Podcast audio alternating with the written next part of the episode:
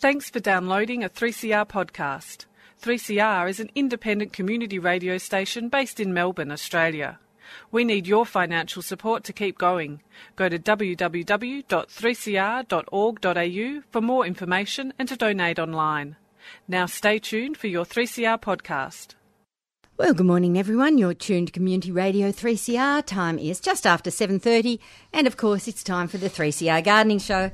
My name's Pam Vardy. First up, of course, we have to welcome back Stephen Ryan from Dixonia Rare Plants. Good morning, Stephen. Good morning, Pam, and good morning, all of our listeners out there. And what a lovely day it's going to be, too. It's perfect for gardening, not Yeah. too hot. No, it's it's just great. lovely. I mean, I got stuck into quite a few jobs yesterday. It was great fun, Mm. pulling out weeds and getting things sorted, and you know, trying to trying to get things tidy before summer really gets underway, because it's always that last rush to get those weeds before they seed all over the Oh, yes. place. Um, Oh, yes. So yes, I was madly rushing around pulling them out yesterday, flickweed and cleavers and. Herb Robert and you name it, I've got most of them. so there you go. So, Um, I've got an abundance of something you've got in front of you, which, oh, yes, is a nasty word in my vocabulary at the moment. Oh It's dear, gone well maybe we everywhere. shouldn't talk about. Oh, we'd No, better. we will, because later. This one's a nice one. That's yes. a nice one. Yes, Yeah. and it's in a pot. Yes, that's That's right. always a good place to see them. anyway, we'll get to that later. As I was saying to you earlier in the week, um, it's been so dry. It is. It's very dry. I mean, we've had the odd deluge of rain, but it's it's not getting down there. yeah, my garden soil is already hydrophobic. Yes. Um, and it's getting hard to get moisture down into it. And uh, yes, and I'm rushing around trying to keep things alive. And uh, um, I. I ended up having to go and help uh, somebody remove some plants out of their garden last week because they're shifting. And it's another one of those situations where a house has been sold and it's going to be bulldozed and uh, two units put on the block. Right. A beautiful garden in Glen Waverley, uh, full of great trees. And pra- in fact, you probably know who I'm talking about. I know exactly yes. who you're talking about. And so I went down the other day, and we, and we were told that they weren't even going to put tenants into the place or anything before they they were just going to leave it empty for two months. So Right. nobody will be there to water, nobody will be there to do anything, and then the whole thing's going to be bulldozed. And so I was digging up clumps of clivias. I was di- I dug up the biggest bird nest fern you've ever seen in your life. uh, a huge stag came off the side of a, a fence. Um, uh, I came home with a van load of stuff, I bet. and then I had to plant it all out, and now I'm going to have to try and keep it alive at this time of year. But you know, sometimes these things happen, and that's all you can do. Ah, And is all this going back into their new garden? Uh, no, most of it's going to stay in mine. Okay. Uh, and small bits will go back. Right. Because they're. uh, 'Cause like- they they're downsize. downsizing, yes. Yes. They're- they're- the house they've bought isn't that much smaller, but the garden is a lot smaller. Right. Um, and so Neil and Joe will just be doing their thing in a much smaller space. So uh, in the winter, I went down and because they'd already sold basically by. I think the end of July. Hmm. Uh, so I went down and dug up a couple of weeping maples and a contorted filbert and, you know, quite a lot of those sort of things, which I've now got p- put into a little creche in the side of the nursery uh, and looking after for them. Right. Uh, and I took some cuttings off a few things um, uh, that that Neil particularly wanted that I know aren't available, but I can't keep through the winter, so I'll have to keep them going until the autumn, and then rush them down to Melbourne again, um, like the blue Thunbergia creeper and.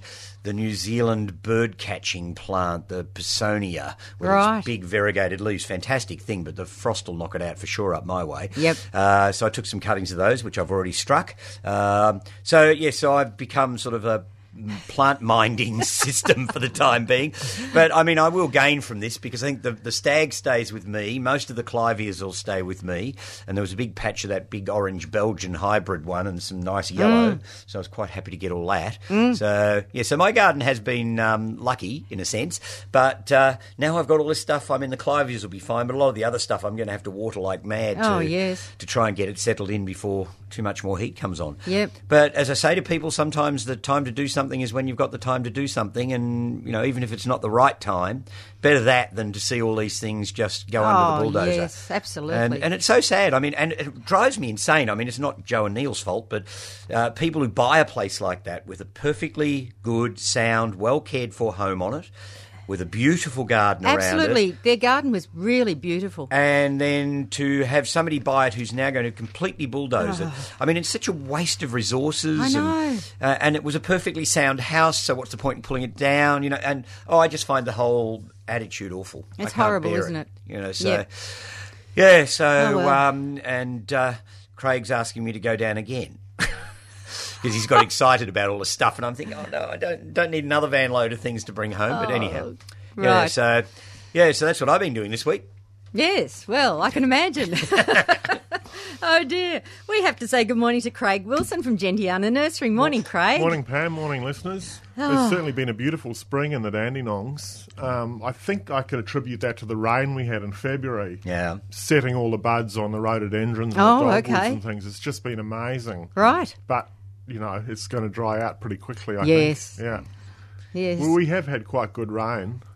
Yes, you got it when we didn't sometimes. Yes, I Oh, Yeah. think so. It was interesting to, you know, because I'd be chatting to somebody in the Dandenongs and they'd be telling me what a miserably wet day it was. And I'm thinking, well, it's not like that over here. uh, Yeah, yeah, Yeah. the So- soil's still quite moist Yeah. up in the hills. oh, you're lucky. Yeah, but it won't be la- won't last. No. Yeah, and there certainly hasn't been much plant rescuing going on. But Ah, yes, oh, well. Uh, we all do that occasionally. the um, the teardown in the suburbs is terrible. Oh, it's awful. I mean, you've got Yeah. what were leafy suburbs slowly being turned into masses of um, uh, multi dwelling blocks with no space for a tree anymore. And they're going to get hot. yeah. Yeah, that's right. They're going to Yeah. be shocking. Yeah. Yeah. Yeah, so I, I don't know what you do about it, but the You need to put a dollar value on trees. Well, I think you do. Uh, There needs to be something. I mean, some of the trees in Joe and Neil's garden are superb. There's a lovely big copper beech. Um, there's you know some fabulous stuff that were planted 30 and 40 years ago and more. Because I think Neil's been there nearly 60 years, um, and you know he started gardening right from the beginning. So this is well, it's almost his first shift, I think. Um, If- if There's no, there needs to be an incentive to keep them. Yeah. Yeah. Yeah. Mm. And I think money's the only way you can do it. I think you're right. Yeah. I mean, Melbourne City Council have tried to put a value on, on all their street trees and park trees. Yeah. And I think I think that's got to that, that whole movement's got to spread. That's right. I think all the councils need to take up on that and, and start planting more street trees Yeah. too. So some people moved in um, next to one of my clients in the winter and took out an enormous tricolour beach. Oh. Without, without even knowing what it was. I mean, it was bare. Yeah. I mean, it- it's just an outrage that people can do that. Yeah, and normally it's too late by the time you find out. Too, you can't even go and see these people and say, "Do you realise what a precious tree you've got? It's already right. gone." And then you go, "Oh, you know," because there's almost nothing you can do about it. then. Yeah. So yes, it is sad, and I just wish people would wait. That's something in gardening that drives me insane. When people buy a place, they seem to have this sense that they need to stamp their personality on it straight away. Immediately, that's Uh, right. And so they go in and think, oh, that doesn't look much.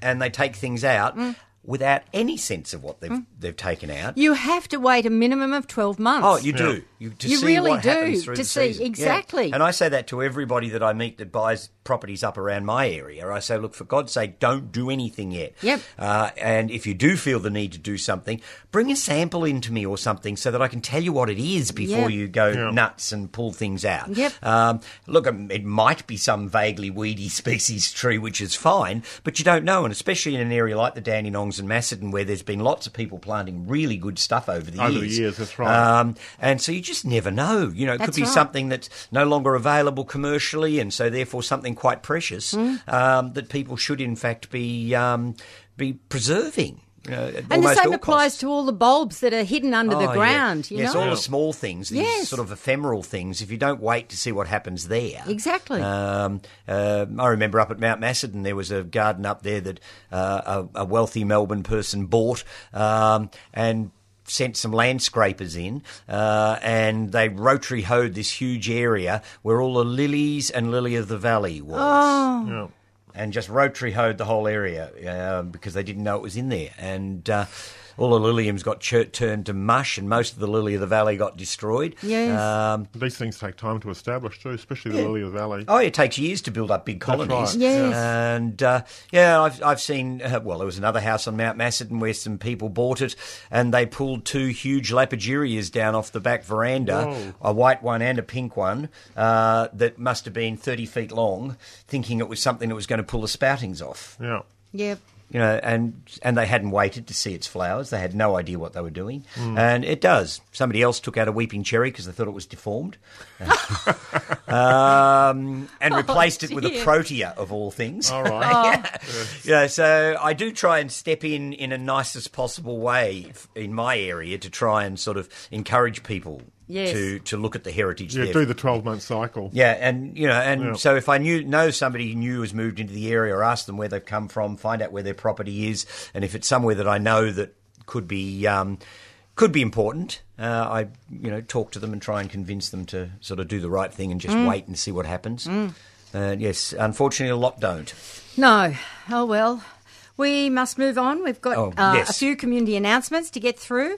Uh, firstly, next Saturday is the next uh, incredible uh, Coburg food swap. With this is um, held uh, on the first Saturday of every month. So next Saturday is it, ten o'clock through till two o'clock in the afternoon, and uh, there's going to be a workshop on. Uh, gingerbread folk making and decorating. There you go, which would be great fun. 11 a.m. And uh, it's also, uh, there's going to be music from 12 noon. Uh, the nursery is going to be open. Uh, there'll be uh, the pop up cafe there, a swap table for any of your. Uh, Garden harvest if you've uh, grown too much zucchini or something. Must be too early for that yet. yes, I think so. Yeah, that'll that'll come. Yes. Um, there'll also be Reiki uh, with Joe Massey. So that's all happening at Pepper Tree Place, which is uh, 512 Sydney Road in Coburg. It's there on the corner of Sydney Road and Bell Street in Coburg. So that's uh, next Saturday for the Coburg Food Swap. Now, uh, also next Saturday, Friends of Burnley Gardens are running a short course, uh, Fit Fruit Trees into Vertical Spaces. Now, it's a summer pruning workshop uh, being held in the Burnley Gardens, led by Chris England of Merrywood Plants. And he'll be using the demonstration fruit trees in the orchard of Burnley uh, to uh, teach you how to summer prune fruit trees and also how to create fabulous espaliers. Now, um, the details for this, uh, as I said, next Saturday at Burnley College. Um, you meet uh, at PSL 6, follow the signs there, and then it will also take place out in the field station. 10 a.m. through to 1 p.m. Cost for members of the Friends group is $55, for non members, $75. Bookings are essential. The telephone number to book is 9035 6861 or email a.smith at e unimelb.edu.au and you need to bring your own cleaned and sharp secateurs. Uh, now, also coming up next Sunday, this is 6th of December. Uh, goodness me, the year's nearly gone. um, there's going to be. Um, uh, well, I guess it's it's it's a workshop. It's a Riverdale workshop. Now this is being held by Open Gardens Victoria, and this is their last event for this year. And um, it's a workshop where you can learn about kitchen gardens, uh, living totally off the grid, biodynamic gardening composts, how to grow uh, an abundance of delicious and nutritious vegetables and fruits, as well as how to set up your own bush food garden. There'll be a light lunch served in the two acre flower garden, and uh, you're welcome to enjoy the various walks included, uh, including along the bordering Yarra River. Now, uh, you do need to book for this, obviously. The price is uh, $90 for the full day. Uh, there is limited availability for this one. And in order to book, you need to go to the website uh, which is um, Open Gardens Victoria. If you just uh, put that into your search engine, it will come up. Or to email, uh, you email info at opengardensvictoria.org.au to make that booking. Uh, now, let me see. Uh, just a couple of other ones we have here. Um, down at Geelong Botanic Gardens, they've got an exhibition. Now, this is running next weekend, both Saturday and Sunday, in the Geelong Botanic Gardens meeting room. And uh, this exhibition has uh, come about uh, through the Friends School of Botanical Art workshops, which were dedicated to uh, the study of gold leaf technique and the methods to apply it to stylised botanical subjects, uh, which were held right throughout the year. So the artwork and the merchandise will be for sale. And as I said, next Saturday and Sunday, 10 a.m. through to 4 p.m., uh, all the original artworks and botanical art uh, merchandise will be for sale, cash only. And as I said, it's in the Geelong Botanic Gardens meeting room. Parking is in the car park next to the Friends Nursery at the rear of the gardens. If you'd like more information about it, the Friends number is 5222 6053. A Uh, couple more for me to get through. Uh, next Sunday again, everything seems to be happening next weekend. Next Sunday, um, Sustainable Open Gardens and Tours are having their last uh, open garden for uh, the year. This one is uh, bookings only. Um, so you book for the guided tours of the garden on next Sunday. It's uh, $15 the cost there. And to book for it, you need to go to sgaonline.org.au. So that's sgaonline.org.au. The garden is in Epping. It's Cara's Garden. It's 15 Early Bird Way in Epping. And it's a testament to the fact that smaller gardens can be highly productive and attractive while still allowing for family space. Uh, so it's in a new estate where there are small allotments dominated by the actual house. Uh, but uh, this garden has been really well designed to make the most of um, existing sun aspects and soil. Uh, so, but as I say, you can't just rock up to have a look at that garden. You need to book because it will be guided tours only because it is a small garden. Uh, so that booking uh, address again is sgaonline.org.au. And uh, finally, um, our very good friends um, AB and Angus Stewart have got their big book launch coming up. Now, um, this is going to be held down at uh, the Australian Native Garden down at Cranbourne. Um, so it's going to be a wonderful day. Uh, so there's a special invitation to everyone to come along to that. It's being held on Sunday, the 13th of December. So that's two Sundays from now, two o'clock to 3:30. Now there is a cost, twenty dollars per person, or fifteen dollars per person if you're um, uh, member of the Friends group or you have a concession card. Now, that includes the talk, the launch, and light refreshments. It's being held in the auditorium of the Australian Garden. Uh, down at Cranbourne Gardens, which is on the corner of Bellato Road and Botanic Drive in Cranbourne. And uh, as I say, there's going to be uh, Angus and AB will be there. They'll be giving a talk. Then there'll be the official um, book launch, uh, which will be launched by our good friend Roger Elliott and Gwen Elliott. Um, and then there will be uh, plenty of time to have a chat. You can be uh, purchase a copy of the book, have it autographed there, whether it's for yourself or as a special Christmas gift. Um, and there will also be light refreshments there at the end. Now, um, bookings and prepayments are essential for both the talk and the launch for catering purposes. Now, you need to book by the 9th of December, and to book, the number is 5990 2200. So, that number again is 5990 2200.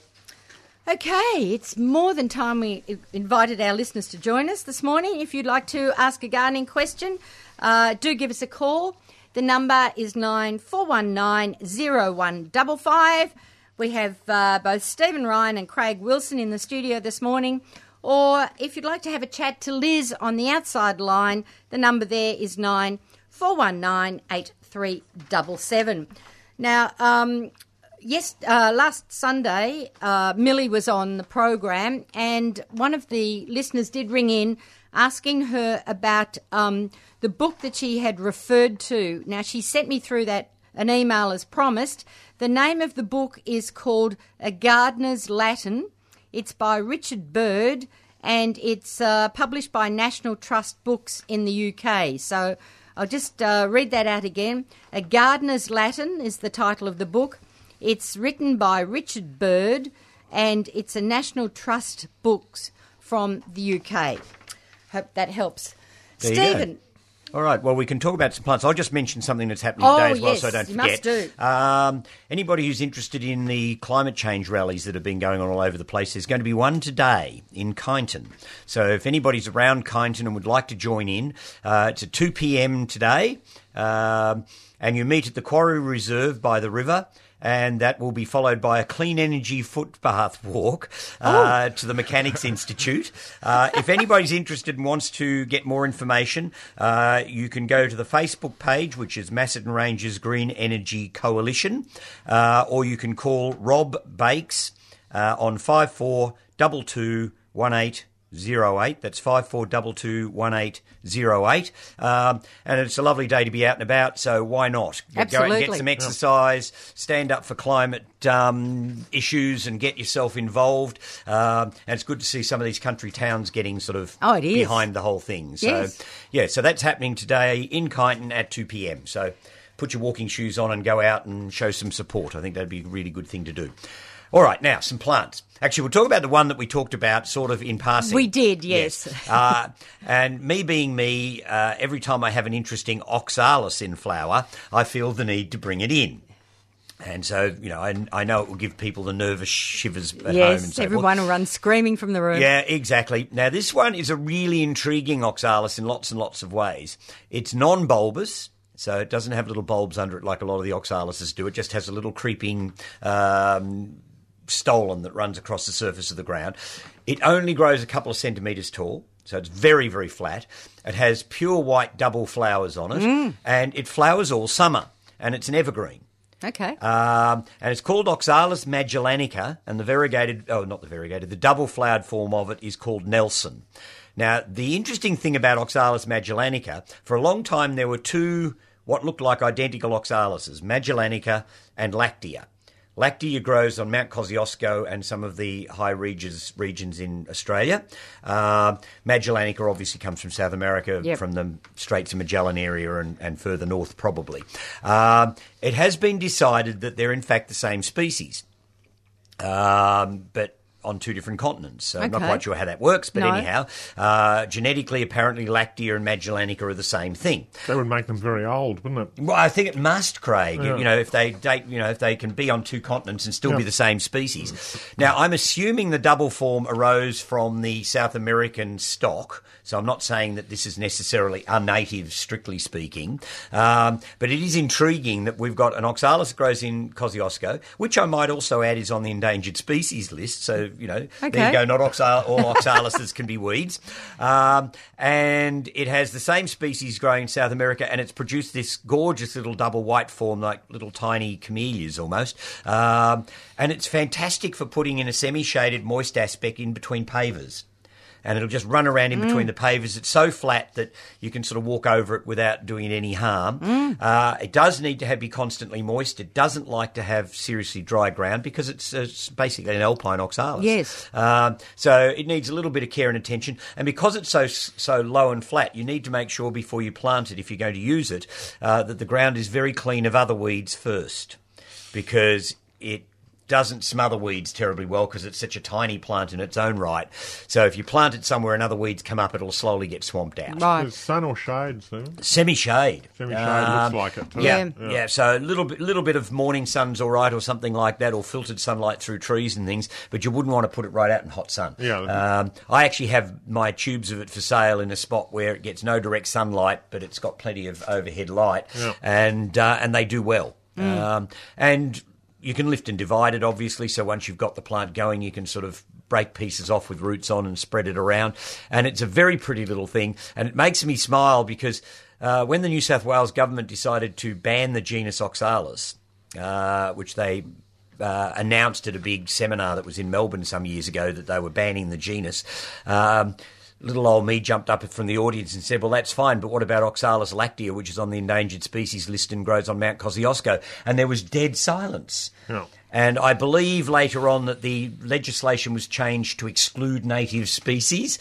But what I didn't do on the day, which was silly, I should have done, and I said, and what about Oxalis tuberosa, which of course is the um, New Zealand yam, which is a vegetable. Yes. And people grow it in their vegetable Yes. garden. Uh, so in theory, you're not allowed to grow it in New South Wales.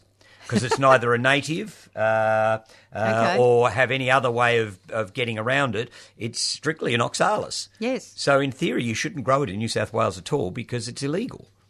Right. So, yeah, so there you go. So, interesting bit of legislation when they blanket ban a genus. Yes, I they're always really think. good at blanket banning, aren't I don't they? get it. I Completely don't, absurd. it It's is. crazy. Yeah. yeah. Well, that's what they did to the willows, basically. right. And I'm still rankling about that because there are quite a number of completely benign willows that we could all be using in lots of different ways um, that, in theory, I'm not allowed to grow anymore. Yep. Uh, because they've just all been included under the ban, which includes Salix boidii, which is a sterile hybrid that was found in a bog in Ireland about 1870, and it grows to about 10 centimetres tall. You know, I mean, what weedy potential. In fact, I find Salix boidii hard to keep alive. That's right. and I've got a nice little plant that I got up to about, I don't know, about three or four inches tall. And a rabbit came in the other day and ate the whole top of it.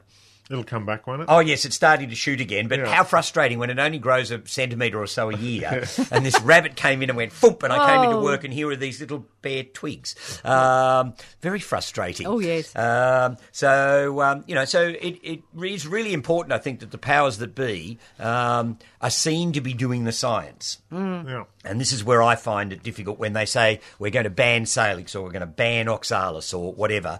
They're not doing the science. The science is what they're not doing. That's right. Yeah, yeah, And if they're not doing it, then people who, like me, aren't a scientist but are a good gardener and understand a bit about plants realize that there are plants being swooped up in this thing that ha- they have no right to ban because there's absolutely no problem with those plants. Well, so this one certainly doesn't look like it's going to take over your garden. No, Oxalis magellanica will never take over your garden. And look, if it took over a whole paved area, I'd actually be really pleased Yes, because that's it is right. very sweet and it flowers for months. Yes. And you've got the little green leaves all year round, the tiny little clovery leaves. Sometimes in the winter, the leaves get a slightly coppery, bronzy colour Yep. about them, uh, which can be quite pretty. At a brief glance, you'd say it was an enemy, wouldn't you? It almost does, actually, Craig. It almost looks like a little wee double anemone or something like that. Uh-huh. and so it's really cute, and it does prove the point that you know.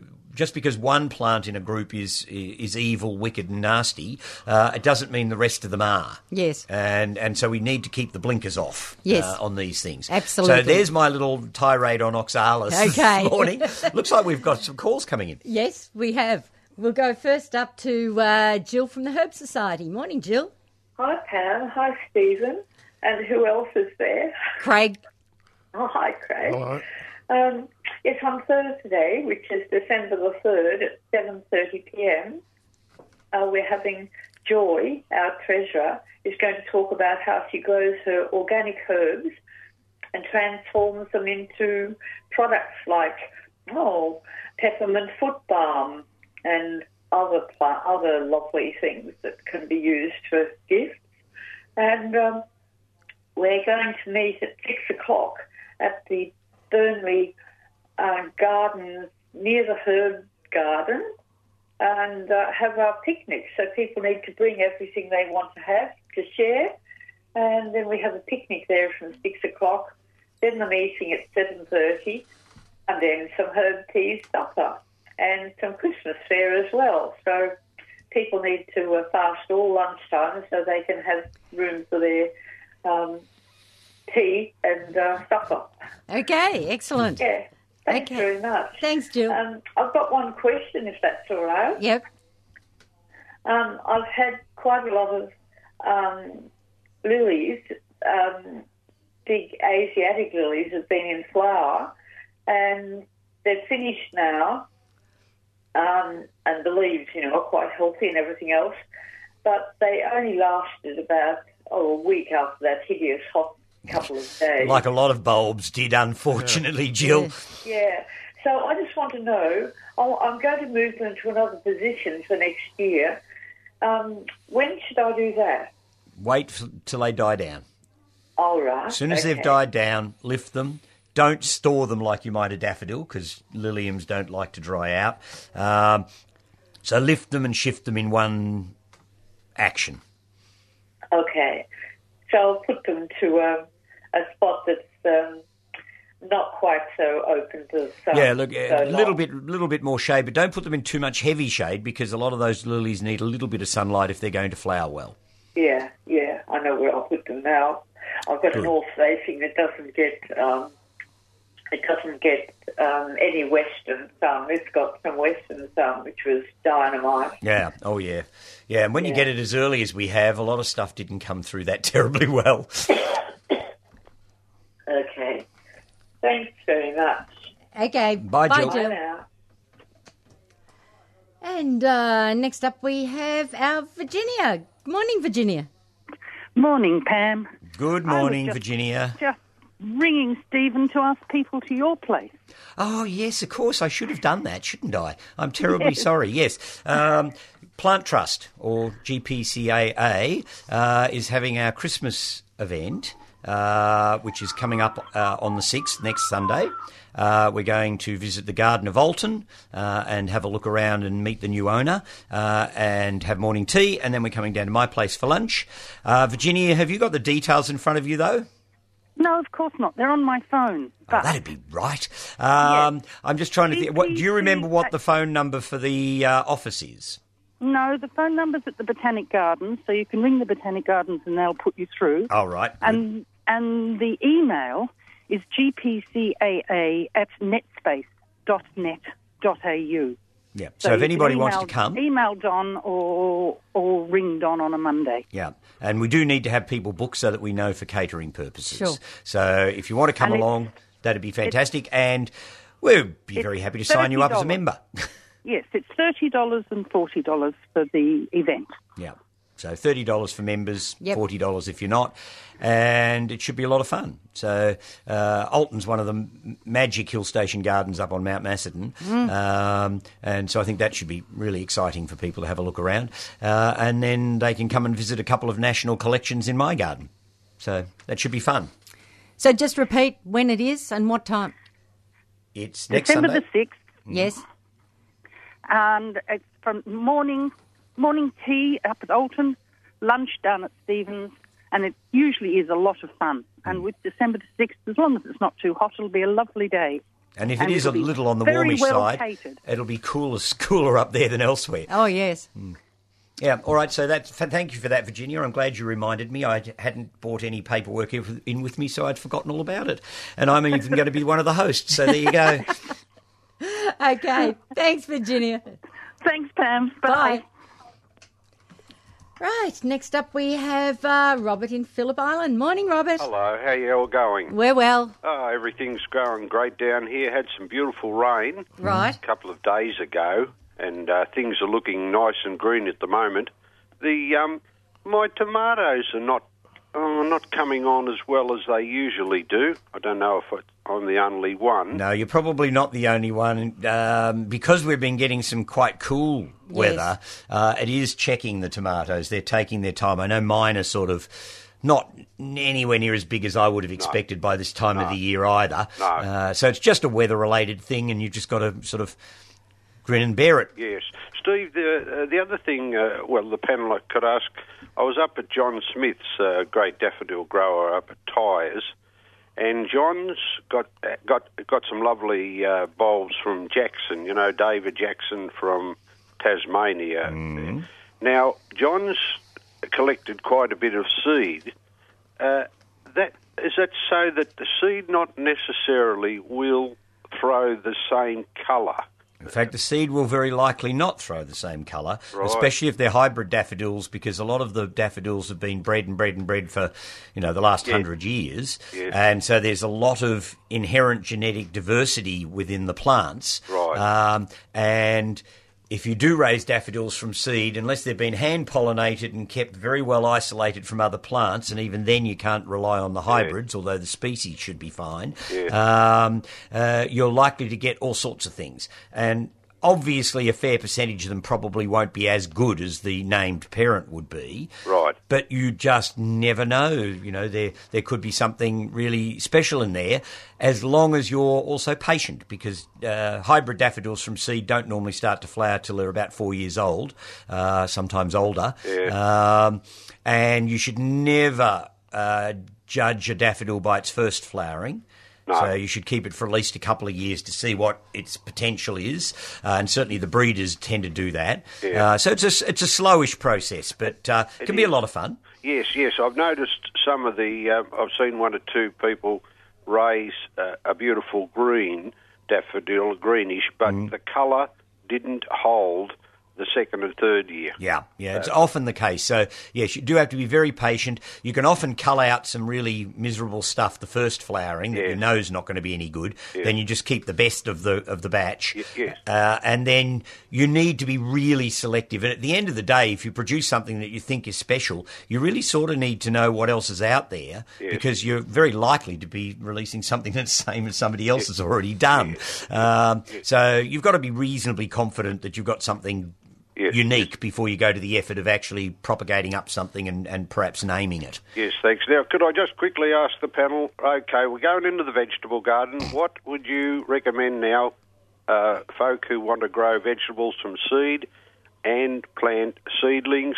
Then we'll go up to the flower garden. What would you recommend? Seed, flower seed, and flower seedlings this time of year. All right. Veggie garden first, I suppose. Um, well, I'm sowing carrots, I'm sowing beetroots, I'm sowing all Right. sorts of root vegetables still. Uh, and I like to sow them in little successional lots so that I've got them coming on pretty well all Yeah. the time. Um, it's still plenty of time to put in beans. Right, Um, I haven't even put my zucchinis in yet, right. No, but I will. spring. spring See, seedling wise, um, I'd start thinking about um, your veggies that need a decent hot um, summer. Mm. right. So I'd be thinking of capsicums, eggplants. eggplants, yep. Mm. Yeah, but I'd ra- I do those as seedlings, not seeds, because um, we're getting a bit later in the year. Yeah. Yes. Um, and and for for seeds, I'd always. Um, you always need lots of leafy greens for salads Yeah. through summer, and they will come up very quickly. You've just got to keep the water up to them. Yes, yes, yes. Spring onions, can they still go in? Yes, why yeah, not? Yeah, don't see any reason why not. Um, Spanish, the red Spanish, can they still the go in? big onions, it's probably you pro- do Oh. them a little later when you get into the autumn. Yes, I do them in Yeah. autumn too. Um, and uh, I might add, I just lifted most of my garlic the other day. Yes. It had all collapsed, so I thought, well, it seems to have gone down a bit early this year. And I have to say, the cloves aren't quite as big as usual. But you know, I've Use done it all as right. green garlic. Yeah. That's fine. Yes. Yeah. Now up in the ve- we're up now in the flower section. Okay. What would you recommend? Craig? I'd, I'd be putting in things for autumn now. Yeah. Things Would you? like aster, Yeah. um, rudbeckias. Uh, Yeah. Right. Um, Uh, of course, petunias go, can go in now too. Yeah, well, you could have had your petunias already in, but you can certainly still be planting some of those summer flowers. Yes, So yes. Mm. things like those and uh, any of the other sort of hot weather stuff, portulacas, all that sort of stuff could all go in now. Yes. yes. Um, but Cra- Craig's right. A lot of things that you n- need a whole season to get up and running for the autumn, you need to get them in in the sort of late spring, early summer if you're going to get that autumn show. All right. Yes. I find too. I, I can get around some pansies.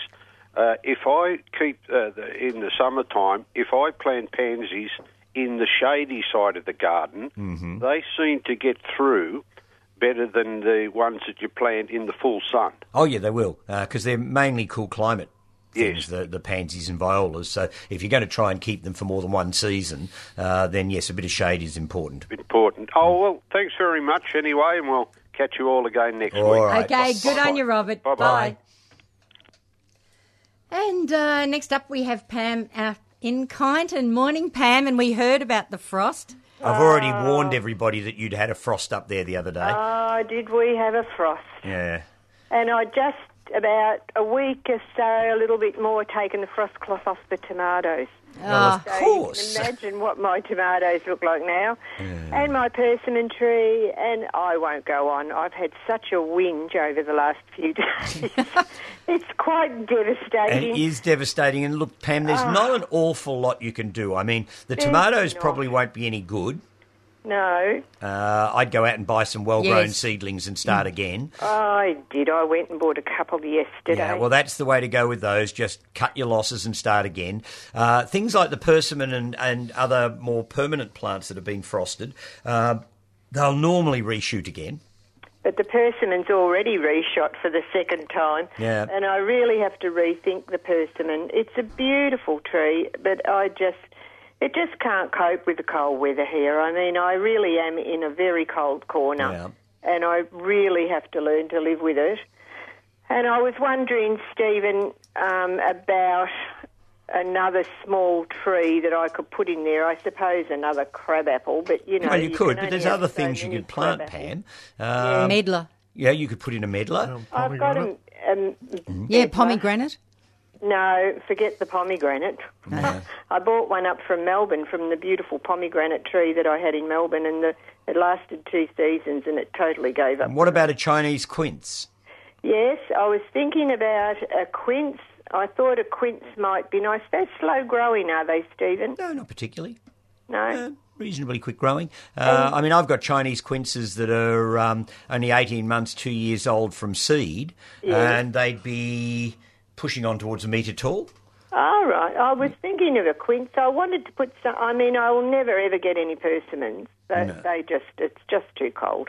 And I mean, not that it doesn't get hot here. It does. Yeah. Mm. Oh, yeah. Oh, yeah. yeah. but, So, um, yeah, so there's a few ideas there for you that could probably do quite well for you. And if you want other inspirations, I mean, some of the ornamental hawthorns can be really good.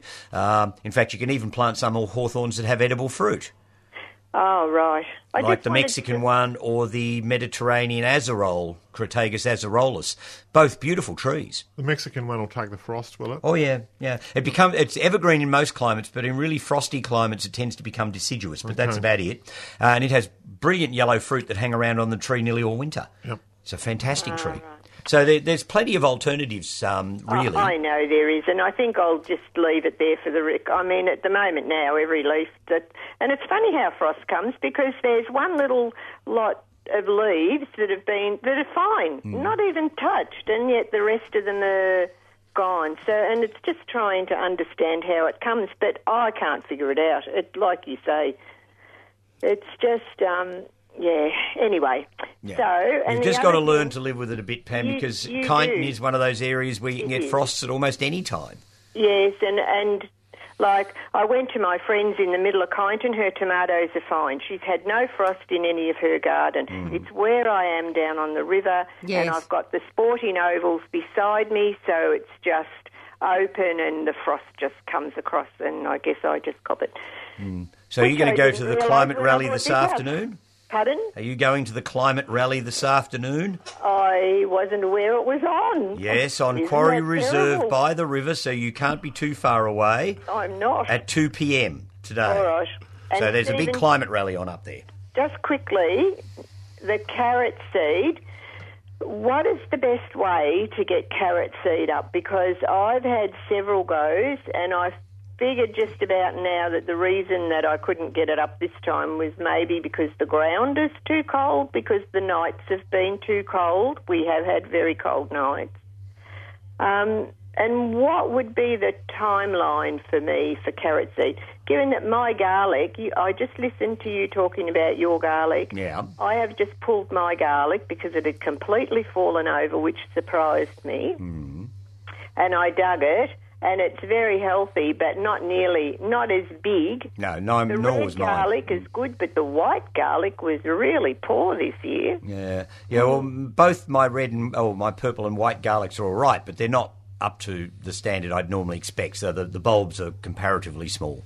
Yeah. And uh, I just think that uh, because of the heat we had in the early spring, the garlics decided to go into dormancy earlier, and it just didn't build up enough oomph. Yeah, yeah. But carrot seed, have you got any secrets to getting up carrot seed? No, uh, one somebody I once talked to about it said you should put some newspaper over the bed when you've sown your carrot seed. for Well, the first a wooden week or plank, so. I've heard. Or, Yes, a yeah, wooden something plank. to keep the seed dark. Yes, but until then it you've got to get it actually off germinates. quickly enough. And I tried it. The only problem I had with doing that is that it was a great place for slaters to hide. Oh, and then they tended to eat off the carrot seedlings. uh, so I just sow them just into the bed. I don't put anything over them. I've got carrots germinating at the moment that have just been sown in a drill just fractionally under the ground and they're germinating fine. And do you put sand into the soil to make Uh, I've got well, I've got a very well drained soil in my veggie garden because I've been working it up for donkey's years. Oh, Yeah. Um, and so I don't bother with those sorts of things. I just sow them, but I do find sometimes the carrot seed just won't germinate for no apparent reason. You'll you'll have one batch you put down that doesn't germinate, put the, another batch down almost straight after, and up it comes. it? Yeah, I've So- never got it up. I've, and I try so hard. Anyhow, I, I might give the plank a go and Yeah, see what we'll try happens. something like that. Yeah, and, and that would keep the soil a bit warmer too. at a That's night right. time, That's wouldn't it? right. You've just got to, you know, keep an eye on it. So once it germinates, you've got to remove the plank. Yeah. of course. Yep. Yeah, okay. All right, thanks very much for your hope, help. Okay. I'll get out and replant those tomatoes. okay, good See on you you, later, Pam. Pam. Bye. dear. Stephen, because we've just been talking to Pam about um, the frost Hmm. that hit her, we should uh, um, have a quick chat about Diana, who's also up in Clonbenane been affected by that Yes. same massive frost. Yeah, she says here that her potatoes have been knocked, her dahlias have been blackened, her buddleia tips are dead, her oriental lily flowers have turned all mushy. Um, sounds like devastation, really. Uh, Absolutely. But there's absolutely nothing much you can do about it. Mm. I mean, you can clean up the dead matter. I mean, chances are we won't get another one. Uh, so I would be nip, nipping, pruning, and what have you. The lilies will be gone for the year. The spuds will reshoot. Um, uh, the the buddleias buddleia, will. will- yeah, dahlias that'll be will. fine. Yeah, they'll be fine. They'll reshoot again. And because it's warmish weather now, um, a lot of those things will happen quickly. Yes. So a lot of the, the worst damage will disappear quite fast.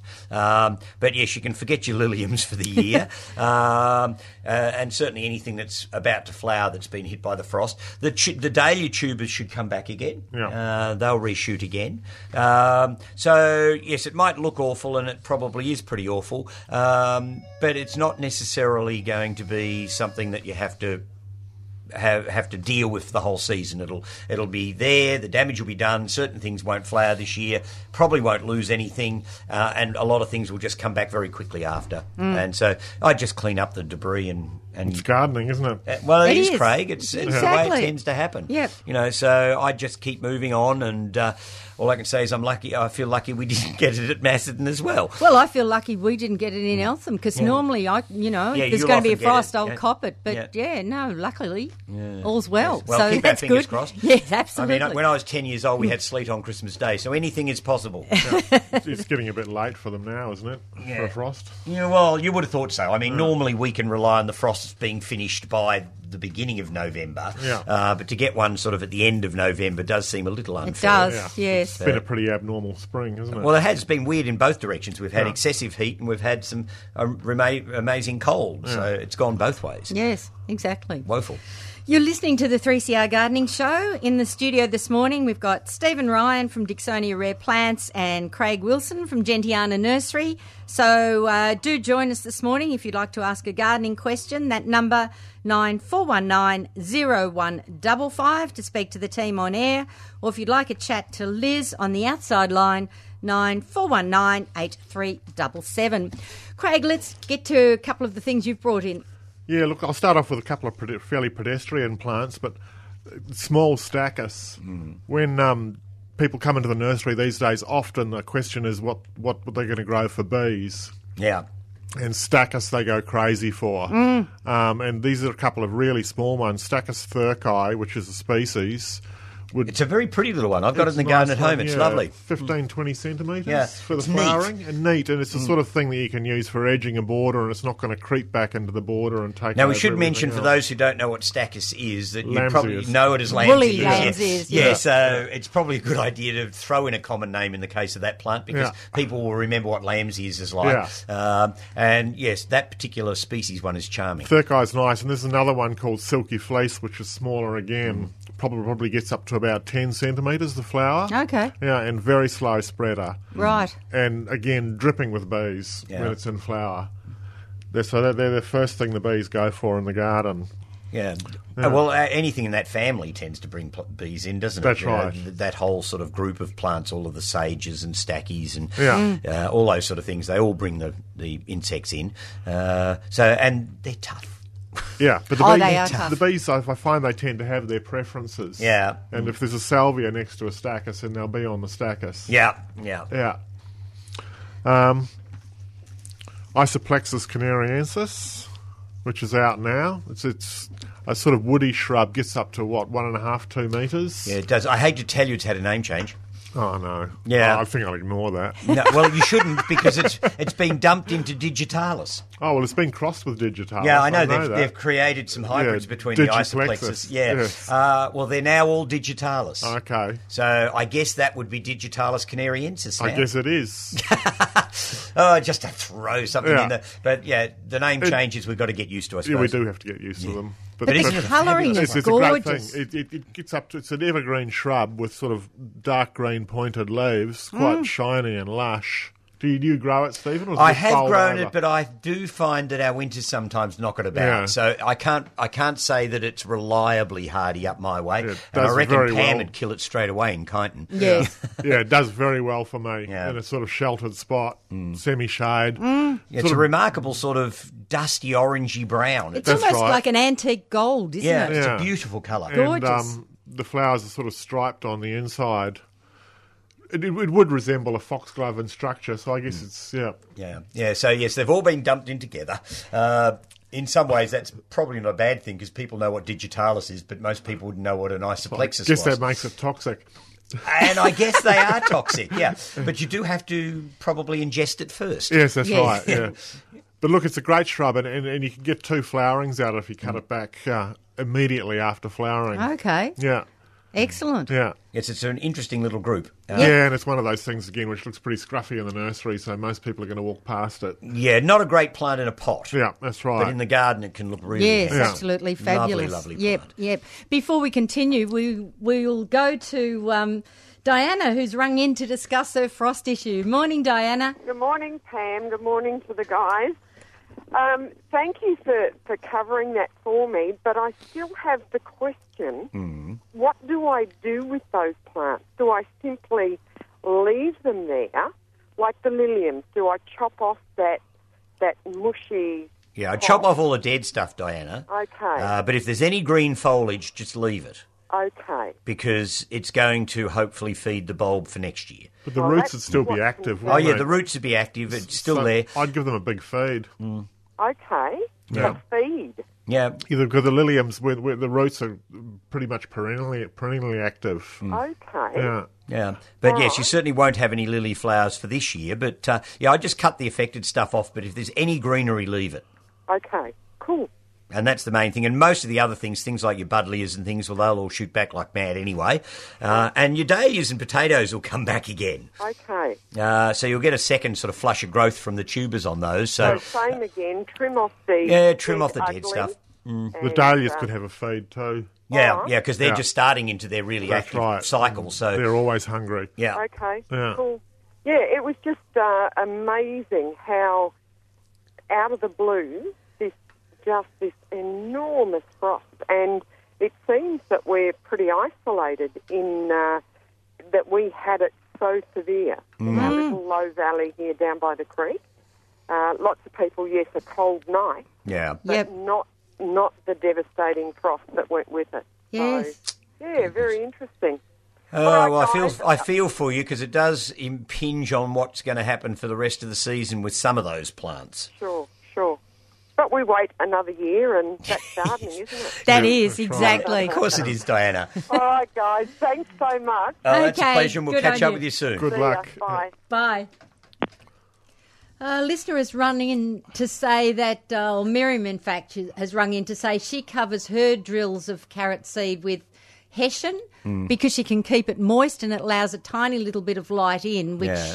so she can then see when they've actually germinated and then she removes the hessian. So that's another good idea. Yeah. yeah, I know that the sort of darknesses seems to be the thing to sort Yes. of get that carrot seed initiating. And it's keeping the soil moister. Yeah. Yeah, and the Hessian wouldn't be so appealing to Slaters either, would it? No, possibly not. No. Yeah. Yes, I did find that I uh, it was sort of counterproductive when I tried to cover them and keep them dark. But anyhow, uh, but you know, I still find I can germinate them just in the open ground as long as Yep. they're, they're slightly buried and as long as I water probably twice a day until they've actually germinated. Yeah. And off they go. Twice Yeah. a day. Yeah, oh yeah, I'll do it in the morning before I go to work, Yeah. Mm, and then if it's been a warm day, I'll give them another drink when I get home, okay, that's a lot of uh, water. just to keep the surface of the ground damp. Because they're basically surface sown, Yeah. you know. So, yeah, you do need to, they'll dry out very quickly. Oh yes, Yeah. and it's actually quite a good idea if you can weather forecast well enough to sow them when you know you if if it's summer sowing that you know you're going to get a a, a, a, a coolish span during the period of them getting started. So if you if you think that you know the weather forecast is saying we've got ten days of cool weather or something coming up with nothing above sort of twenty five, Mm. it's probably a good idea to get your carrot seed in then. Yep. Uh, but if you're going to get thirty five and forty degree days, it's probably Forget not it. going to make it. Yep. Yep. Okay. Let's get back to some of your plants, uh, Craig. Stipa gigantea, which is one of the big grasses. Fabulous. It's the most fabulous thing, and it, it takes quite a long time to establish. Yes, it's not like a lawn grass. It sort of No. grows almost overnight, so it takes time to get a big Yeah, clump, doesn't it- yeah, that's right. I mean, mine's might have been in the ground for probably about five or six years now, and I probably have ten flower heads on them, mm. and they're they're up to about one point eight meters, Mm. and I think probably after another five years I'll have thirty or forty flower, Oh, yeah. and they'll be up to two meters.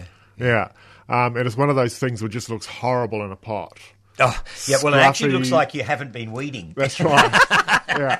Yeah. It's, it's almost impossible to sell unless somebody knows what it is, but boy, it's a show when you get it in the garden. And then the great thing about the stiper is that it, it makes quite a low clump of foliage. Yeah, the leaves are down low, so That's you right. don't sort of have to So worry you don't about Mm. really them. see them that much if you put something in front of them, and then you have this incredible display of, um, of flowers on top. Yeah, so well it is worth it's a growing. damn good grass, and as far Yeah. as I know, it's still called Stipa Oh, gigantea. good. Thank you. Good. Uh, Yes, yes, but who knows what'll happen That's next right. week? Yeah. what else have you got there, Craig? Oh, look, this is a little hydrangea. It's one of the Shenensis hybrids called Shiro. Um, tiny little pink lace cap, Hmm. small hydrangea, probably just knee height. And what I've found about these Shenensis hybrids is how well they do in pots. Oh, yeah. Really good pot plants, and then they flower. Well, they've started flowering now, and they'll go right through until May, June. And Mm, Some lovely little small hydrangeas. Again, it's like talking about the oxalis earlier.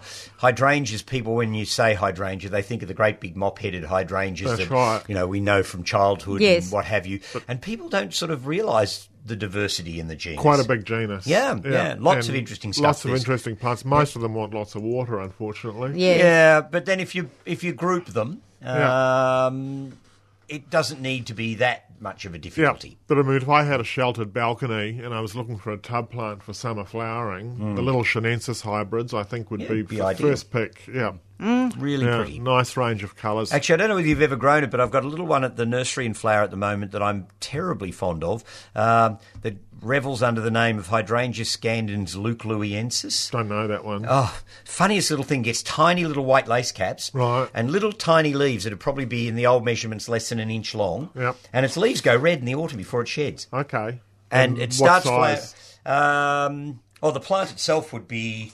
60 centimetres Okay. and probably a little wider than it is tall, probably so- gets up to about a metre wide. So it's a s- a, sort of a nice little archy shrub Yeah. and completely unhydrangea like, except for the little tiny white lace caps. Yeah. Hmm. Really cute. And when people see it, they go, wow, that's pretty. What is it? And when I tell them it's a hydrangea, they sort of look at me like I need a straitjacket. it doesn't look like a Yeah, they're all, hydrangea.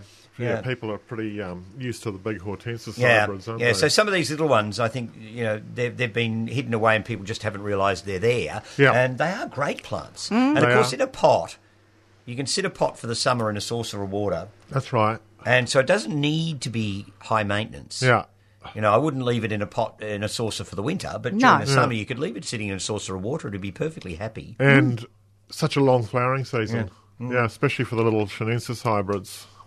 Yeah.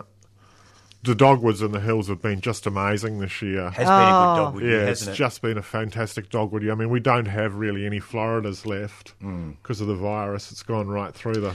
Yes, we've got it up at Mount Macedon too, and Yeah. it's it's a nightmare. The, the that dreadful sort of anthracnose thing that they But the get. coosas have been unbelievable. Th- This one's Norman Haddon, which is a cross between coosa and capitata, the evergreen dogwood. And it's the last one to flower, and it, it's just it's just solid white at the moment. That's stunning, isn't it? It's just beautiful. Mm. Gorgeous. Yeah. Yes, I have people stopping in my nursery. I've got a Cusa chinensis in full bloom in front Yeah. of the nursery, and it must be 30 feet tall now. Yeah. And it has thousands of white butterflies all over the tops of the branches. It's just amazing. Yeah, Yeah. and it's made those flat planes. it has. It's got the lovely flattened layers of branches on Yeah. it, and it is just breathtaking. Yeah. So I only wish I'd planted it right out by the street. Uh, Draw but them you- in. Yeah, uh, but there's only so much you can fit out at the end of my driveway. So um, in hindsight, I could have planted all sorts of things out there, but I have to say the, the Coosa would have drawn them in. Yeah. Um, it is truly remarkable. But look, And- I think for people in lower altitudes, Norman Haddon could be one that they could grow because Yeah. because of its capitata yeah. parentage. And in fact, there's nothing inherently wrong with capitata as a, as a tree in a garden for Apart from the suburbia. fact that it's an appalling weed in the hills, but well, in the hills, yes, it self it's seeds our everywhere. most beautiful weed. Yeah, but I have to say, in Melbourne, it's probably the mo- almost the most growable, I would imagine. Um, That's right, and a great plant. and it flowers right up to Christmas. That's right. And So- then, then you get the fruit. yeah. And, and the birds have a lovely time with Yeah. that. Um, but yeah, capitata is is actually I think an underrated tree for suburban Melbourne. I think it's something we could be using a lot more in Melbourne gardens because they're not a big tree, um, so they're scale wise appropriate for a small garden. Yep. They don't have a root system that's an issue to That anybody. would be no issue. No. No,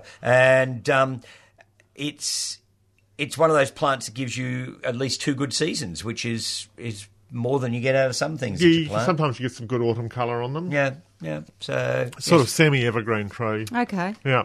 Yep. So how tall does that one get, Craig? Norman Haddon, five metres. yeah, I'd say Mm. Okay. round about. Yeah. Mm-hmm. Yeah, it's not huge.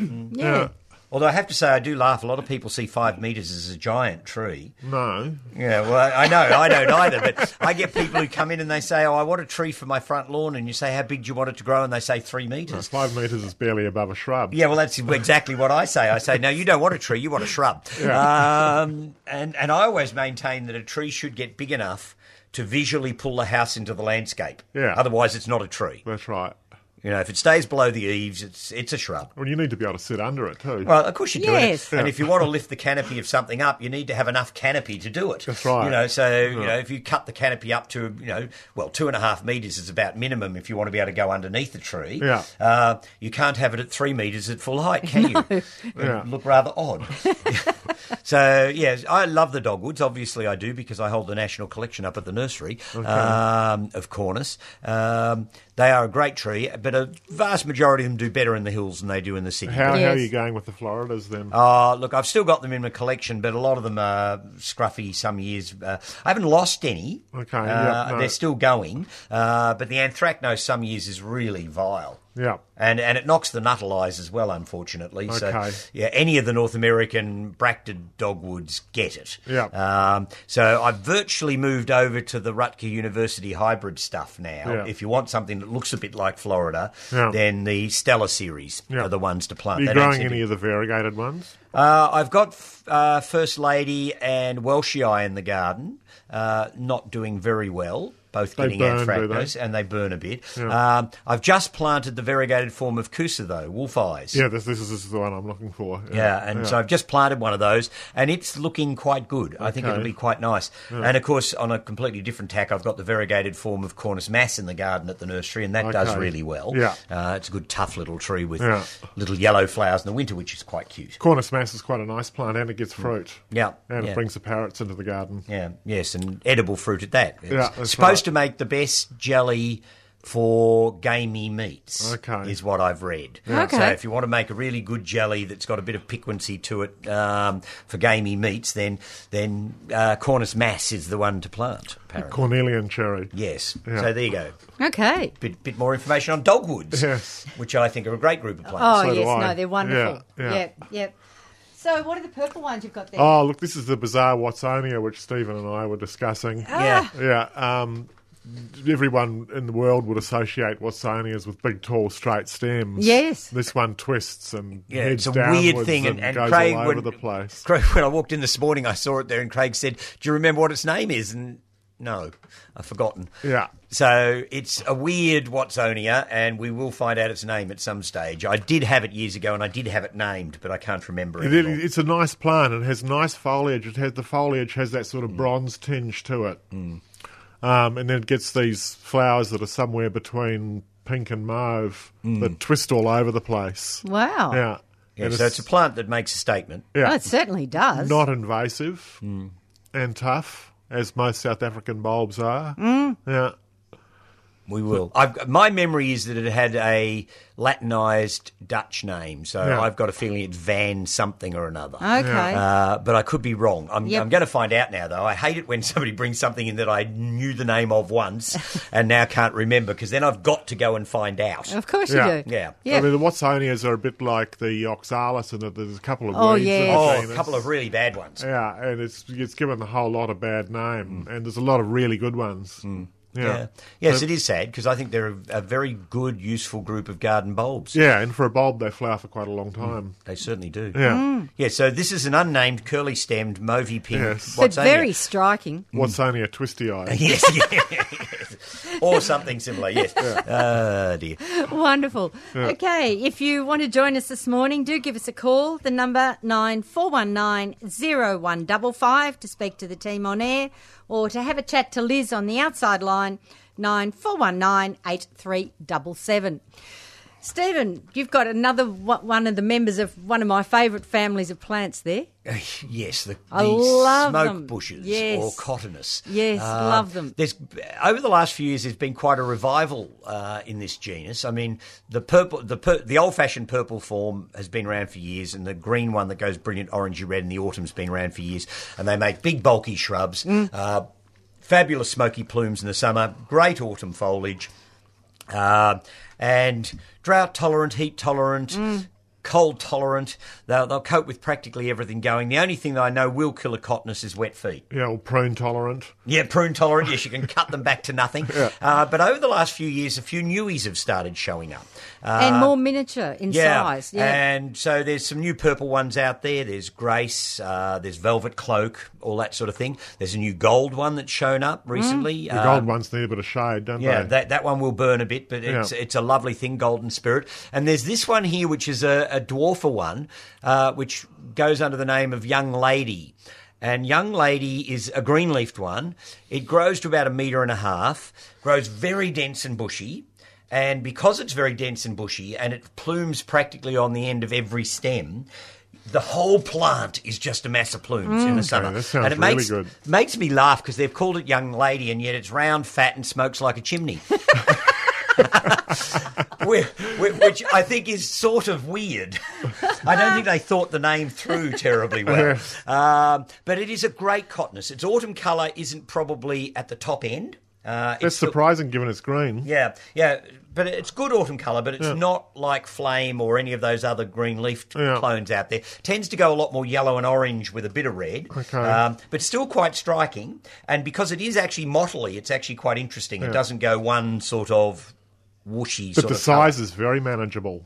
great size. And when the plumes first come out, they're quite pink. Yep. Then they go through sort of a greenish phase, and then, like the other smoke bushes, of course, as they die, they go grey, Hmm. so that you get that grey, fluffy look to it. So you get quite an interesting change of colour from the young plumes through to the the final effect on it.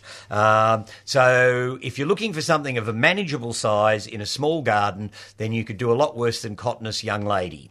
Mm. So Mm. that's great because the, the big ones really do need pruning where they grow into small trees. Oh, yeah. Oh, well, yes. I've got a flame in the nursery garden that's got trunks on it now, I reckon uh, 15 to 20 centimetres across the trunk. And and I've had to prune the lower limbs off. I've actually turned it into a tree because it's along the driveway. So I, Yeah. could, I had to sort of get it up and out of the way. Um, and it's stunning, but it is quite literally a tree. Yes. Yeah, yeah. You know, it certainly would pull a garden into the landscape because it does. It grows taller than uh, than the spoutings. It gets up above a roof. Uh, but this one, topping out at around about a metre to a metre and a half, is really quite good Perfect. value. Fabulous. Yeah.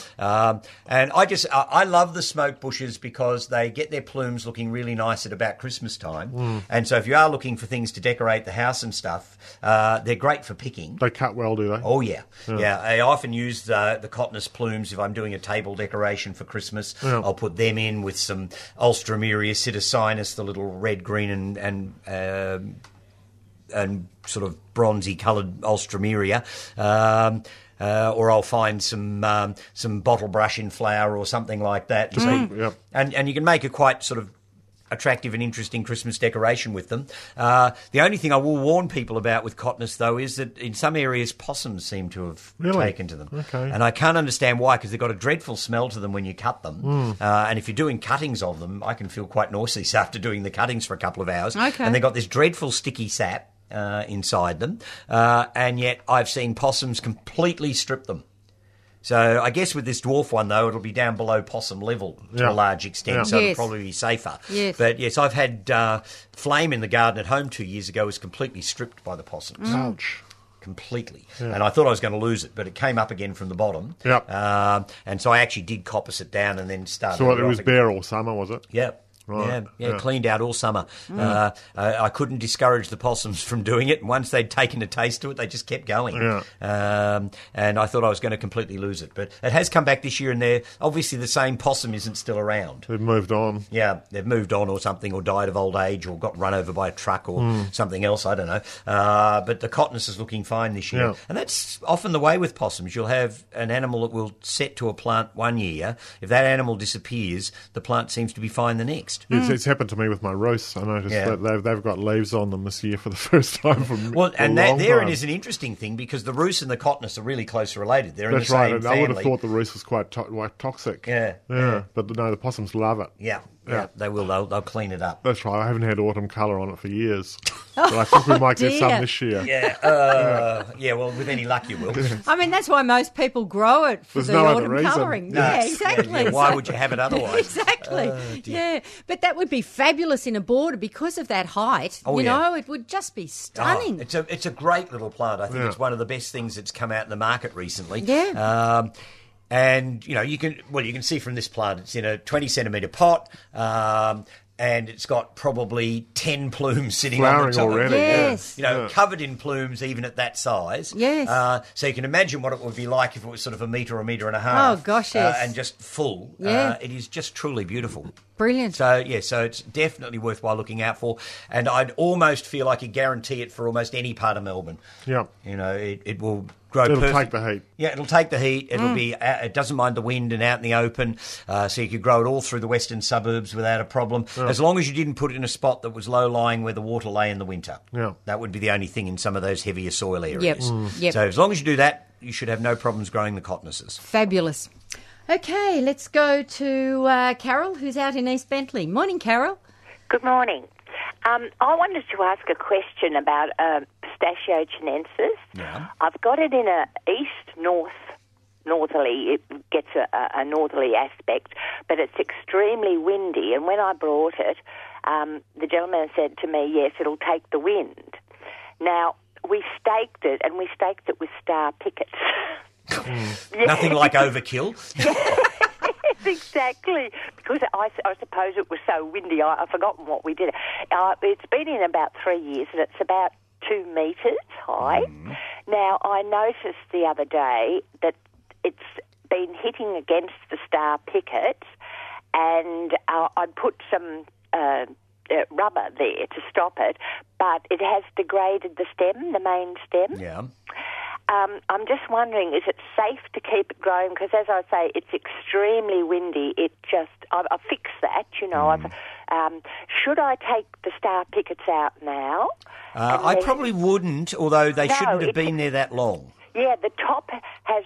Um, is, when I changed the um, the, the hoses around uh, the um, ties around it, the top sort of leant over. Mm. So I thought perhaps, yeah, as you say, it's not wise to take the star. I wouldn't pickers now. out I'd wait until the winter, and as Yeah. soon as it's bare, I'd take all those stakes away. Yeah. yet. Would you win in winter? Yes. Yeah, because it, we won't have won't catch the wind. Yeah, so it has much. no wind resistance because it'll just be twigs.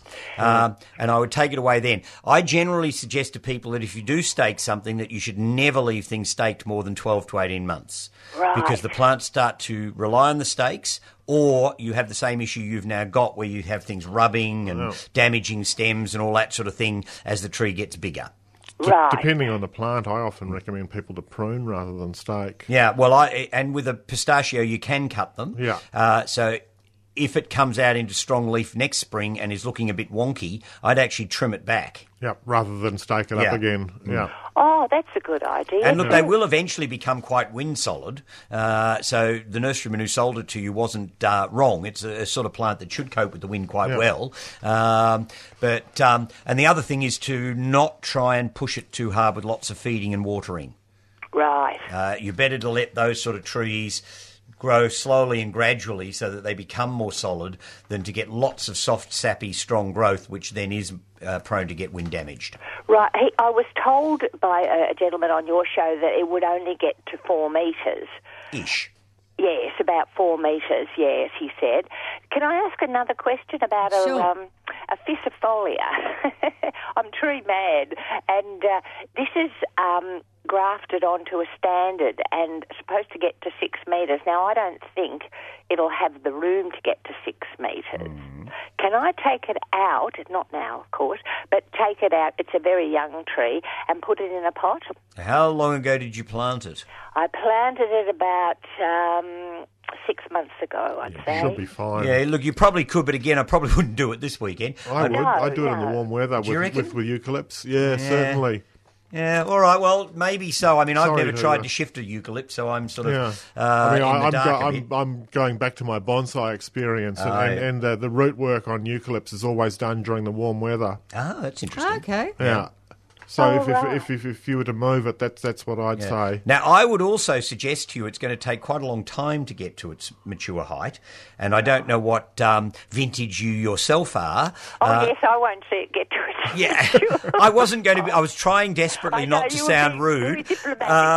um, but I'm not sure I'd be worrying about how big it's going to get. And of course, we all own a pair of secateurs, so oh, yes, but, you- but I have had this problem always, Stephen. I kill things, or I, I, I butcher them so much they look terrible, you know. You need a little more finesse, perhaps. uh, or maybe you bring somebody in who's an experienced tree pruner uh, to do it in years to come. Can Um, I just say something? It's about two metres from the pistachio. Yeah, well, Oh, they're no, probably that- a bit that's very close. close. yeah, but they're, they're a bit Bit close I together think, yes. because the pistachio will need room to spread sideways, as the physifolia will also need room to spread And they're sideways. both trees that make a lovely shape. So. Yeah, they can. Yes, they Yeah. can make beautiful shapes. So you probably have got them too close together. But I do try and say to people, look, don't worry about ultimate heights of plants too much.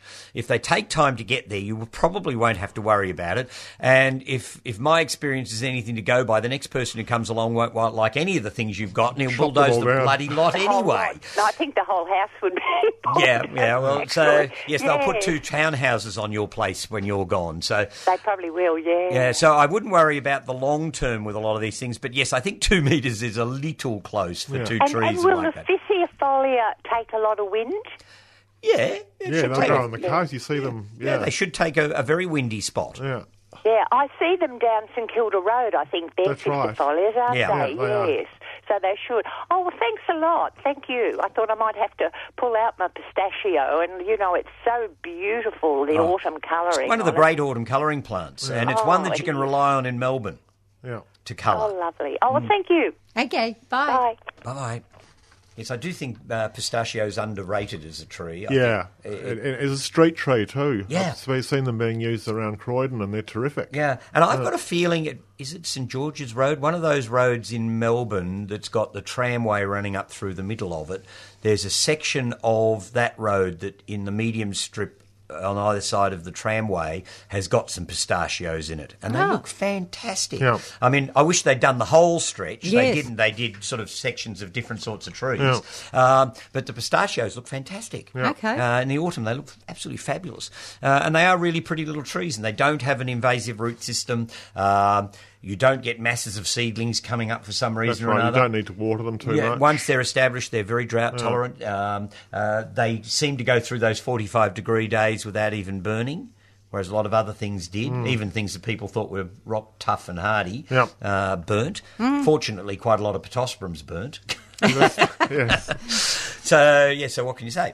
I Uh, was dri- uh, driving through Fitzroy the other day and noticed them using trident maples as street trees, which is another really good choice. it's a nice little tree. Yeah, yeah, it's It- I think Acer the pistachio bergeriana. has a prettier shape, but the trident maple can make quite a good tree. So, Yeah, that's right. And it is good to see them sort of being a bit inventive with their street trees. And, Yes. Yeah, you know, when you go back a, a ways, you know, streets full of purple prunuses and. Hmm.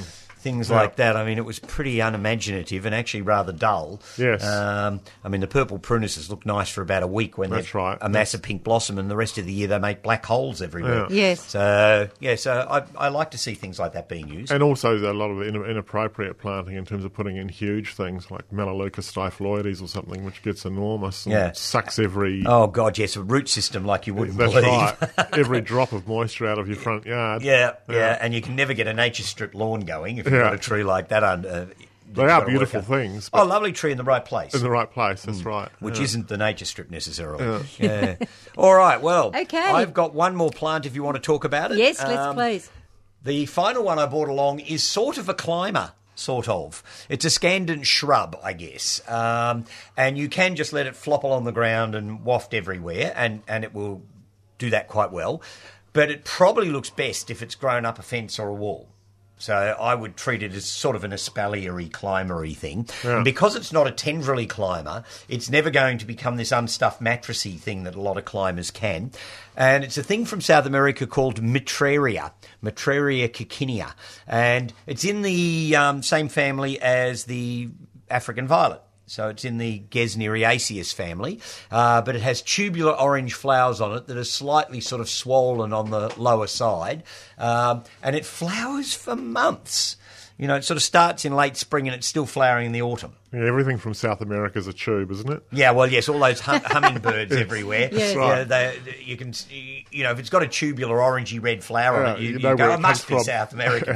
um, and Matraria would be a really useful thing with its evergreen foliage and its nice, manageable habit to grow on, say, a south facing fence. Because it likes a little bit of shade. Yep. Mm-hmm. Um, it likes moisture, but it doesn't need a lot. I've got it growing well for me in a Linda. It's dry shade. Yeah. under a um, a big ornamental chestnut, Yeah, well, there you go. flourishing. Never, never had a drop of water. Uh, Yeah, well, I would suggest in Melbourne perhaps a little irrigation, but Yeah, yeah, that's right. certainly up where you are, that's, That's fantastic. indicative of, of um, what it can take. Yeah, Mm. so it is quite a good hardy plant. It grows fairly quickly, um, and uh, its bright orange flowers stand out well in the shade, um, and it's very manageable. You can just trim it, cut it, prune it, shape it. Tie it back where you want. Its stems are quite brittle, so if you are actually trying to wind it through fence wire or something, uh, it's very easy to snap. Uh, Right. It's good so you can prune it when you've forgotten your secateurs. Well, you can. You can just go crack, crack, crack, crack. Yes. Uh, very easy to prune. Uh, and I think it's a charming plant, and you just don't see it used terribly much. It's not easy to present well in a pot because it has these long, rangy branches that go everywhere. Uh, so I try desperately to keep it looking as neat as I can in a pot. But growing along a fence or wall, it can look really, really effective. Um, and I think it's a, it's a great plant, and I'm always on the lookout. I don't know quite why, but I'm always on the lookout for things that are in that Gesneriaceae family, the African violet family, that are cold hardy. And there's a surprising number of them. There's some really interesting rosetting alpines, and there's things like this Matraria that's sort of a standard climbery shrub. There's a few epiphytic things that come from South America that are in the family that I can grow. Um, and it is a, a family with some really intriguing plants in it. I mean, the giant flowering gloxinias are in the same family. They, they do really well. Yeah, you know, so there's there's a whole range of weird plants in the African violet family, and certainly these tubular flowered things, um, uh, most of them are tropical, but the uh, Matraria is not. And Just looking at that thing, it'd be nice with Gypsy Queen, the clematis. It actually could, yes. It Yeah. could look very good with that. The Yeah. sort of rich purple of Gypsy Queen and this rich orange That's of, the, right. of the Matraria would be a really good combination. So it's probably one of those plants you won't see around the nursery trade very often. Uh, I don't sell an awful lot of it because it's hard to keep it looking neat and tidy. Um, but I think it's a very worthy plant. Yeah. And uh, people should consider it more. And I remember buying it when I first got it, believe it or not, I bought it from the old Williams nursery that was at Chadston uh, when the old Chadston Shopping Centre was there, and the uh, Williams Nursery was out on the outside edge of it. Uh, and I remember buying this, and I must have been 19 or something at the time. I remember buying this and my first Stachyurus praecox I Okay. bought from them. Yeah. So that was sort of a shopping centre nursery, and yet they had interesting things. Yeah. That sort of doesn't happen much anymore. No. Much.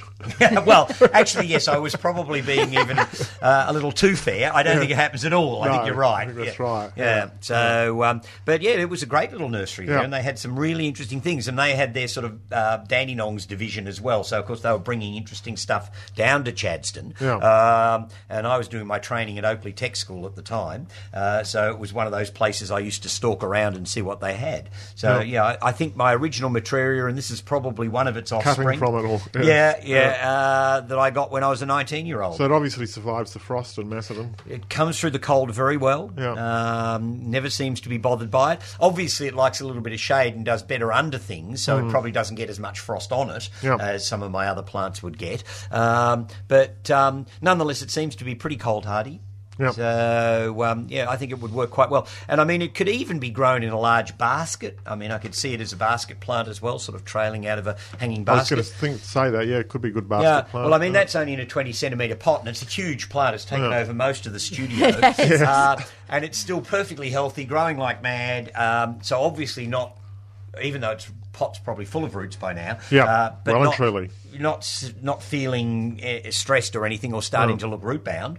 So, yeah, so it could be a very good basket plant if you wanted something for a basket that probably wouldn't need as much watering as a fuchsia. Yes. You know, and, and flowers for every bit as long, probably. No, fuchsia would be turning over on the tips. Yeah. Yeah. Yeah. So yeah. So Matraria coccinea, and I think its common name is mitre flower. Okay. Because it apparently has a flower shaped like uh, the hat of a Catholic clergy called a mitre. Oh, So that's what I read. okay. Uh, I don't quite get the connection. I don't but- get I the can't connection see the either. yeah, but anyhow, it's a nice thing. Yeah. Um, and and Bird I do attr- love bird orange. attractive? It seems to be. Uh, Yeah. The little honeyeaters and things will, will go browsing over it. Yeah. Although I think they will go past this to get at my agapetes. Yes. um, they're even more popular amongst the birds. Yeah. Himalayan agapetes seem very popular with the honey eaters. Uh, but yeah, anything with tubular orange flowers is likely to attract your honey eaters. Yeah. Yep, yep. So Great. they're all the Seems plants to- I bought along this morning. Seems to be a big question in the nursery these days: bird attractive and bee attractive. Oh yeah, yeah, You and, find- and you so it find should that? be. Absolutely, it's a Yeah, good so thing. it should be. Yeah, you yep, know, yep, people yep. should be encouraging wildlife into the garden, um, be it bees, hoverflies, and other insects, or our feathered friends. Mm. Absolutely. Yes, Yep. I attract the scrub wrens into my office because I make sure I'm a messy eater. They come in for crumbs, do Yeah, yeah. When, I, when I'm having lunch, I always sprinkle a few crumbs on the floor, and I've now got scrub wrens that will come in and hop around my feet and pick up the crumbs or a little bit of cheese I might have dropped out of my salad roll or whatever Yeah. on purpose. Uh, and uh, they often come in in the morning when there's no crumbs left, looking up at me as if to say, "All right, where are they?" so yeah, so I've got them well trained, or they've got Fantastic. me well trained, Mm. one or the other. they? Fantastic. Now, we've got a cat coming into the garden at the moment, which is a bit alarming. Oh, Don't Ah. Yes. know quite what to do about that. Yes, well, the scrub wrens wouldn't like that. No, they wouldn't. the cat would like them. Yes, yes, Yes. Hmm. well, certainly. Oh dear. It's just has something that hasn't happened for a long time. But Yeah, or some neighbour of yours someone's has got moved a- in with someone's one. moved in, yes. and the Yeah. cat has taken over your place as Yeah. it's part of its territory. That's right. Yeah. Oh, great. yeah. Yes. Well, it's all very well to have your own cat, but to inflict it on other people. It's it's an outrage. I it infuriates me Yeah. that I should have to put up with this creature coming and killing my wildlife. Yeah. Yeah. Oh dear. Oh well. You are listening to the 3CR Gardening Show. We're running through until 9.15, our usual time slot, which means that uh, if you do want to ask a gardening question this morning, you have time to jump on the phone line. The number to call is 9419 to speak to the team on air or to have a chat to Liz on the outside line 9419 8377. One, uh, one notice here that I haven't mentioned this morning yet, which I should quickly do, is uh, the Friends of Burnley Gardens have got a Christmas plant sale coming up. So if you're looking for um, a plant as a gift for friends or family, uh, they've got a huge Christmas plant sale coming up on Wednesday, the 9th of December, 12 through till 3 p.m. And they've got a range of native, exotic, and produce plants. The location is outside the main building uh, of Burnley campus. Uh, there's paid parking on Yarra Boulevard, which is Melway's map 45 um, X872. And uh, if you want to look at the plant list of what they've got for sale, you can go to their website, which is www.fobg.org.au, and they've got the full plant list there online for you to browse through before Wednesday, the 9th of December. Always a good idea that, so you can get a sense of what you're going to be going in to get. Exactly. Yes. Um, They'd, oh, they'd do some interesting things, wouldn't they? oh, I would imagine so. Yeah. Yes. Yes, I haven't been to one of the Burnley plant sales, but uh, I do know that um, uh, occasionally Fran will bring some of bits and pieces they've been propagating at Burnley along to the GPCA auction, and she often Okay. has some interesting stuff Yeah. that, that comes in. So, yeah, so I'm sure that they'll have some very unique and interesting Yeah. non-commercially sort of plants Yeah. there. I mean, plant sales that are held by any of the um, the gardens or the you know the botanic gardens, they usually have some wonderful plants there on offer that you mightn't be able to get elsewhere. So And all things that have been grown in Melbourne Garden. So yeah, so fully acclimatised. That's right, Yeah. yeah. exactly. And because they've propagated them, the people that are there on hand for the plant sale can actually tell you the habits. They can probably show you a mature form of it in the garden, so you can see heights, widths, whatever. So great Hmm. Yeah, idea. it's a good Mm. idea. Yeah, excellent. So, what's coming up for you pre Christmas? Uh, I don't know. I, well, as far as Well, apart from from Plants Trust. Yes, well, we've got the Plants Trust Christmas party coming up next Sunday, but uh, yes, and apart from that, I guess uh, there's a few sort of Christmassy function things coming up. The Alpine Garden Society's got their annual bun fight coming up in about a fortnight, which I might try and get to this year. I haven't been to a bun fight for a while. They're great fun because people bring along things they've grown. And they're all placed out on a bench, and you get a chance to wander around and see what's there. And then they ring a bell or s- s- a whistle or whatever at a certain time, and then you can go in and grab the plants you want. Uh, and you're meant Elbows to the fore. To, oh yeah, yeah. I- everybody wants the same thing. Yeah. yeah, Yes, well, I that's have right. seen some bun fights where they have been quite literally bun fights, um, and it's great fun. And uh, uh, you know, and it- the sort of rules are that you take about the same amount of things you bring, so so that people don't get too greedy and take more than their fair Yep, share. yep. Um, but it's great fun, and there's all sorts of interesting plants that the the Alpine Group are growing because Hmm. they grow things from seed that they get from the seed lists and all that sort of stuff. Um, so that's coming up, and I'm going to try and get down for that as well. Hmm. Um, and in the meantime, just try and keep on top of stuff. Yes. uh, you Sort know. of coming up to the propagating season now. Yeah, isn't I've it? already started putting in a few cuttings Yeah. as well. So some things I actually I've already propagated, struck, and got potted out, and I hadn't tried it for years. Actinidia columicta. Okay. I put them in as really early cuttings, Yeah. so they were really soft. This is a, a kiwi fruit that's grown more for its foliage than its fruit, and it gets sort of pink or white tips to the ends of the leaves. Okay. And it's a lovely, lovely thing. And. Um, I thought I'd try some really early cuttings on that, so I Hmm. whacked in some cuttings under the fogger, um, and they were struck in about a fortnight. They're up into tubes already, so this is this year's stuff, Yeah. and they're just starting to send out their new shoots from the tubes. Yeah. And I reckon I'll have them saleable by the autumn. Goodness me, that's quick. It is quick. It's I'm very very, quick. impressed with those. Yeah, I'm just sort of at the stage of wandering around the garden. Uh, Yeah, oh, yes, testing clearly. tips. Yeah, yeah. Well, I've actually got to the point in life where I find with a fogger you can do much earlier cuttings. You can do them greener. Yeah, so you can- they, they can be much, much softer. Yeah. Um, and so I'm actually trying out a lot of things as very softwood cuttings Okay. just to see how they go. Because if you can get them struck from softwood cuttings, it often happens really quickly. Yep. And you can often get a second break of growth on them in the same season. So that even if you don't get them, say, out of the tubes by the autumn, Hmm. you've at least go into the autumn with a well advanced plant with a Decent strong root roots. system, yeah, yeah. Because I find with a lot of deciduous plants, if you propagate too late, you get them struck, you pop them up, they go into their winter dormancy, and some things just don't break it. You lose 50% Yeah, of them. they just Yeah. collapse. Uh, and so my plan now is just to try and get as many of those things struck as early as I can to see if I can get the second break of growth on them Mm-hmm. Yeah. so that they'll go into winter and then hopefully I won't get Okay. the same losses. Yeah. But you do need the equipment to do it. You do need to have the mist spray or the fogger or whatever, and probably a little gentle bottom heat Yeah. Mm. to move things really fast. And then, of course, you've got to harden them off when you take them out so Yeah. that they don't collapse. as soon Trial, as you try- trials of a nurseryman. Oh God, yes. You know, people say, "Oh, it must be so lovely running your own nursery," but it can be quite challenging. It's particularly- devastating when you strike a, a bo- load of cuttings and lose the whole lot. Oh, You're yeah. Sort of rubbing your hands together, thinking, this is going to be nice. And- Yeah, yeah, and that happens to me fairly frequently. right. Particularly if it's something that you really want. Yeah. you know. Although you know, sometimes it's through no fault of your own. Like when the bunny gets in, and Mm. you've just potted up a whole pile of struck cuttings, and you come in the next day, and it looks like somebody's been through with a brush cutter, and a bunny's gone across and eaten the tops off everything, and you go, oh, you know, it's yeah. Yeah, It's- primary producing is not that easy, even in the nurseries. Yeah. Mm. But there you go. Okay, let's go to uh, let's see Anna, who's out in East Bentley. Morning, Anna. Good morning. How are you? We're well. Oh, that's good.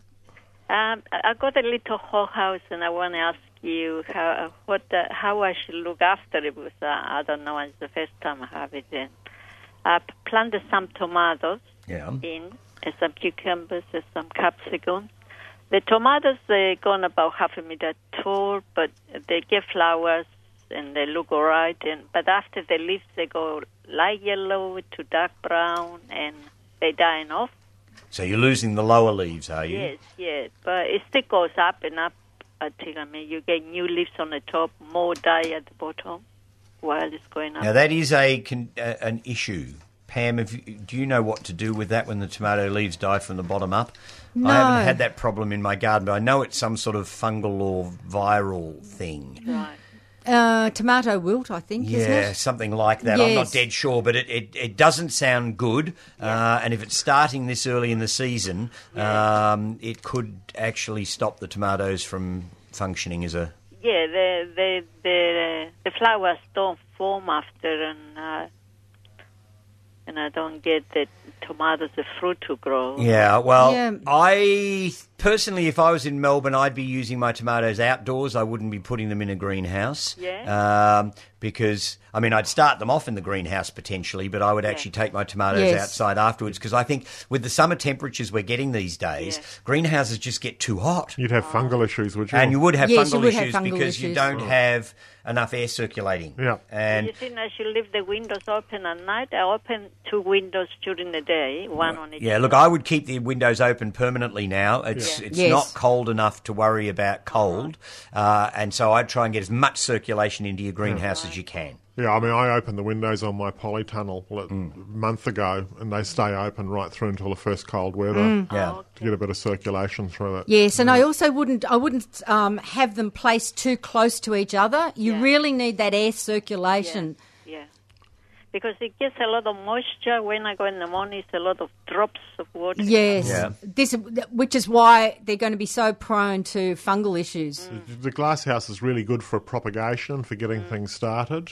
Yeah, I don't see the point of of greenhouses for growing on vegetables in our sort of climate. Yeah. I can understand it in England and other places like that where they have a much colder climate, Um but in our climate, I think you know it's. There's all sorts of risks. I tried it even at Macedon for tomatoes in a little greenhouse for the first couple of years when I started veggie gardening, and I got white fly like you wouldn't Oh, yes. believe, and, and it was just so hard to keep things in Oh. good condition um, that I my greenhouse is now a storage shed, Oh. basically. Ah, Because there was a high bed in the closet over with the plastic to see if we can grow early tomatoes. Yeah, well, see, if it's got a removable plastic, I would actually take the plastic off. Oh, no, it's not a removable. Oh, Ah, okay. Yeah, because that's another way you can do it is start your tomatoes off early, yes, and get them started. Yeah. Yep. And then take the roof off your greenhouse and then just treat it as a sort of a framework. Yeah. But if you've started them off in the greenhouse, you're going to have to shift them outside during the daytime first to harden them off a bit, put them back in at night, and then gradually get them into your garden. But I certainly wouldn't be leaving them in there. Um, uh, but I make it especially to grow some tomatoes in there this year. And, um, and I found it hard now because I can't keep up with it. Yeah, look, It, it's very hard work to grow greenhouse fruit and vegetables. It is. uh, Anyhow, what, what fellas I should keep them in there?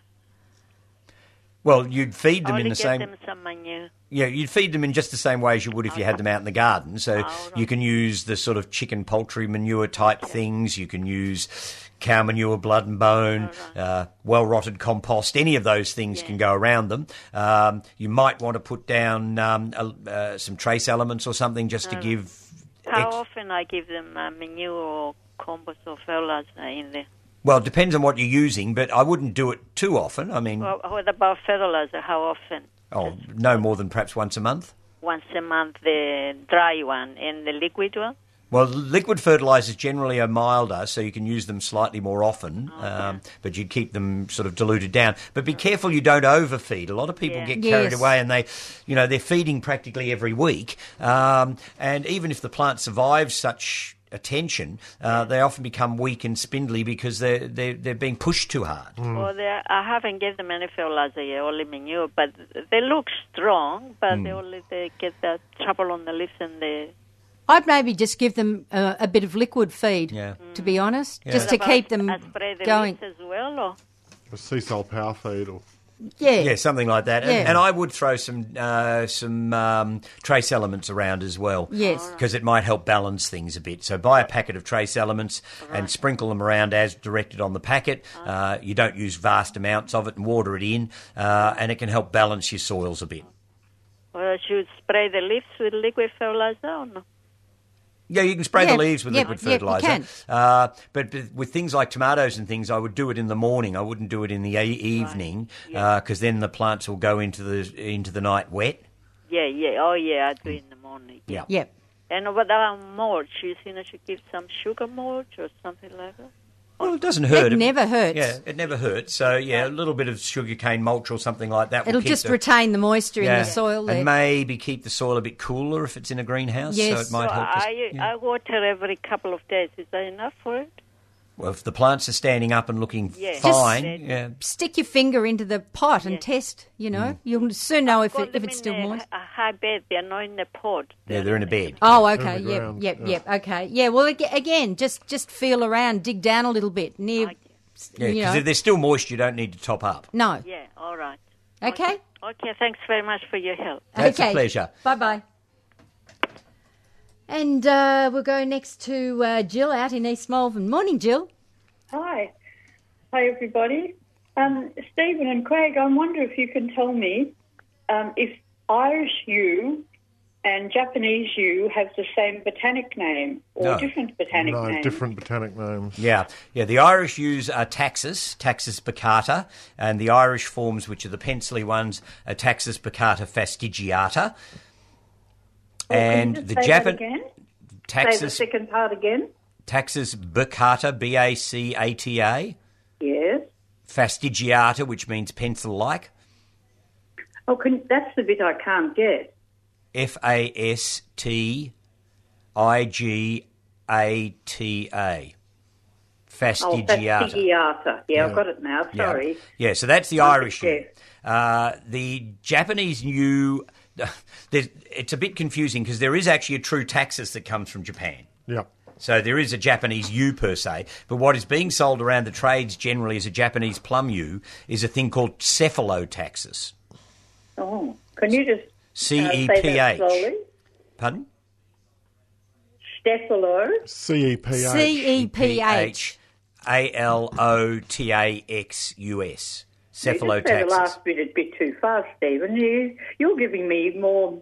Well, more, it's the same as the other one. It's still um, brain fat than taxes. That I have It's still taxus. It's just cephalotaxis. Ta- cephalotaxis. Yeah. Oh. Yes. Yeah. So yeah. So it's cephalotaxis, um, and I think it's Harringtoniana fastigiata. But anyhow, the pencil form of the Japanese U is a cephalotaxis.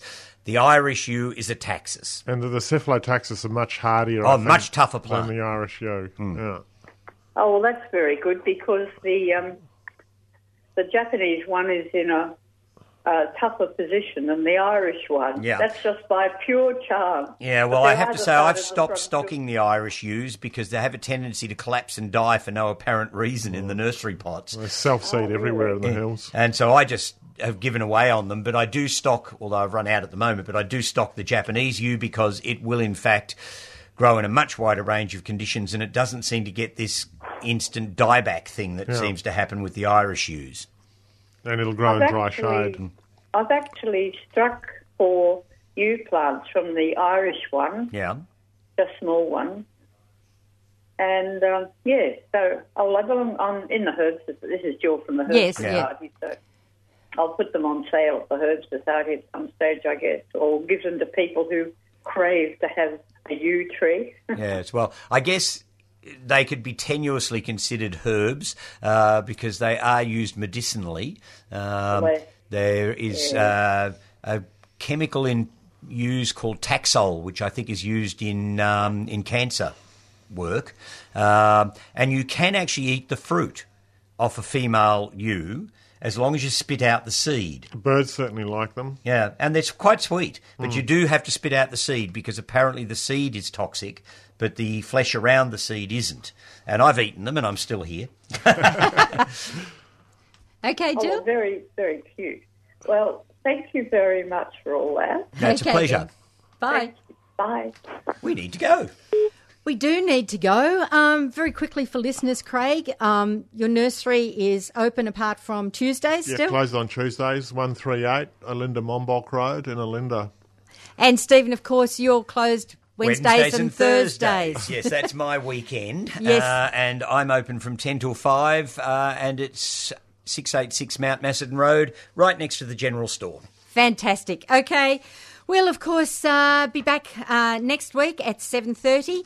Um, until then, bye for now. You've been listening to a 3CR podcast produced in the studios of independent community radio station 3CR in Melbourne, Australia. For more information, go to allthews.3cr.org.au.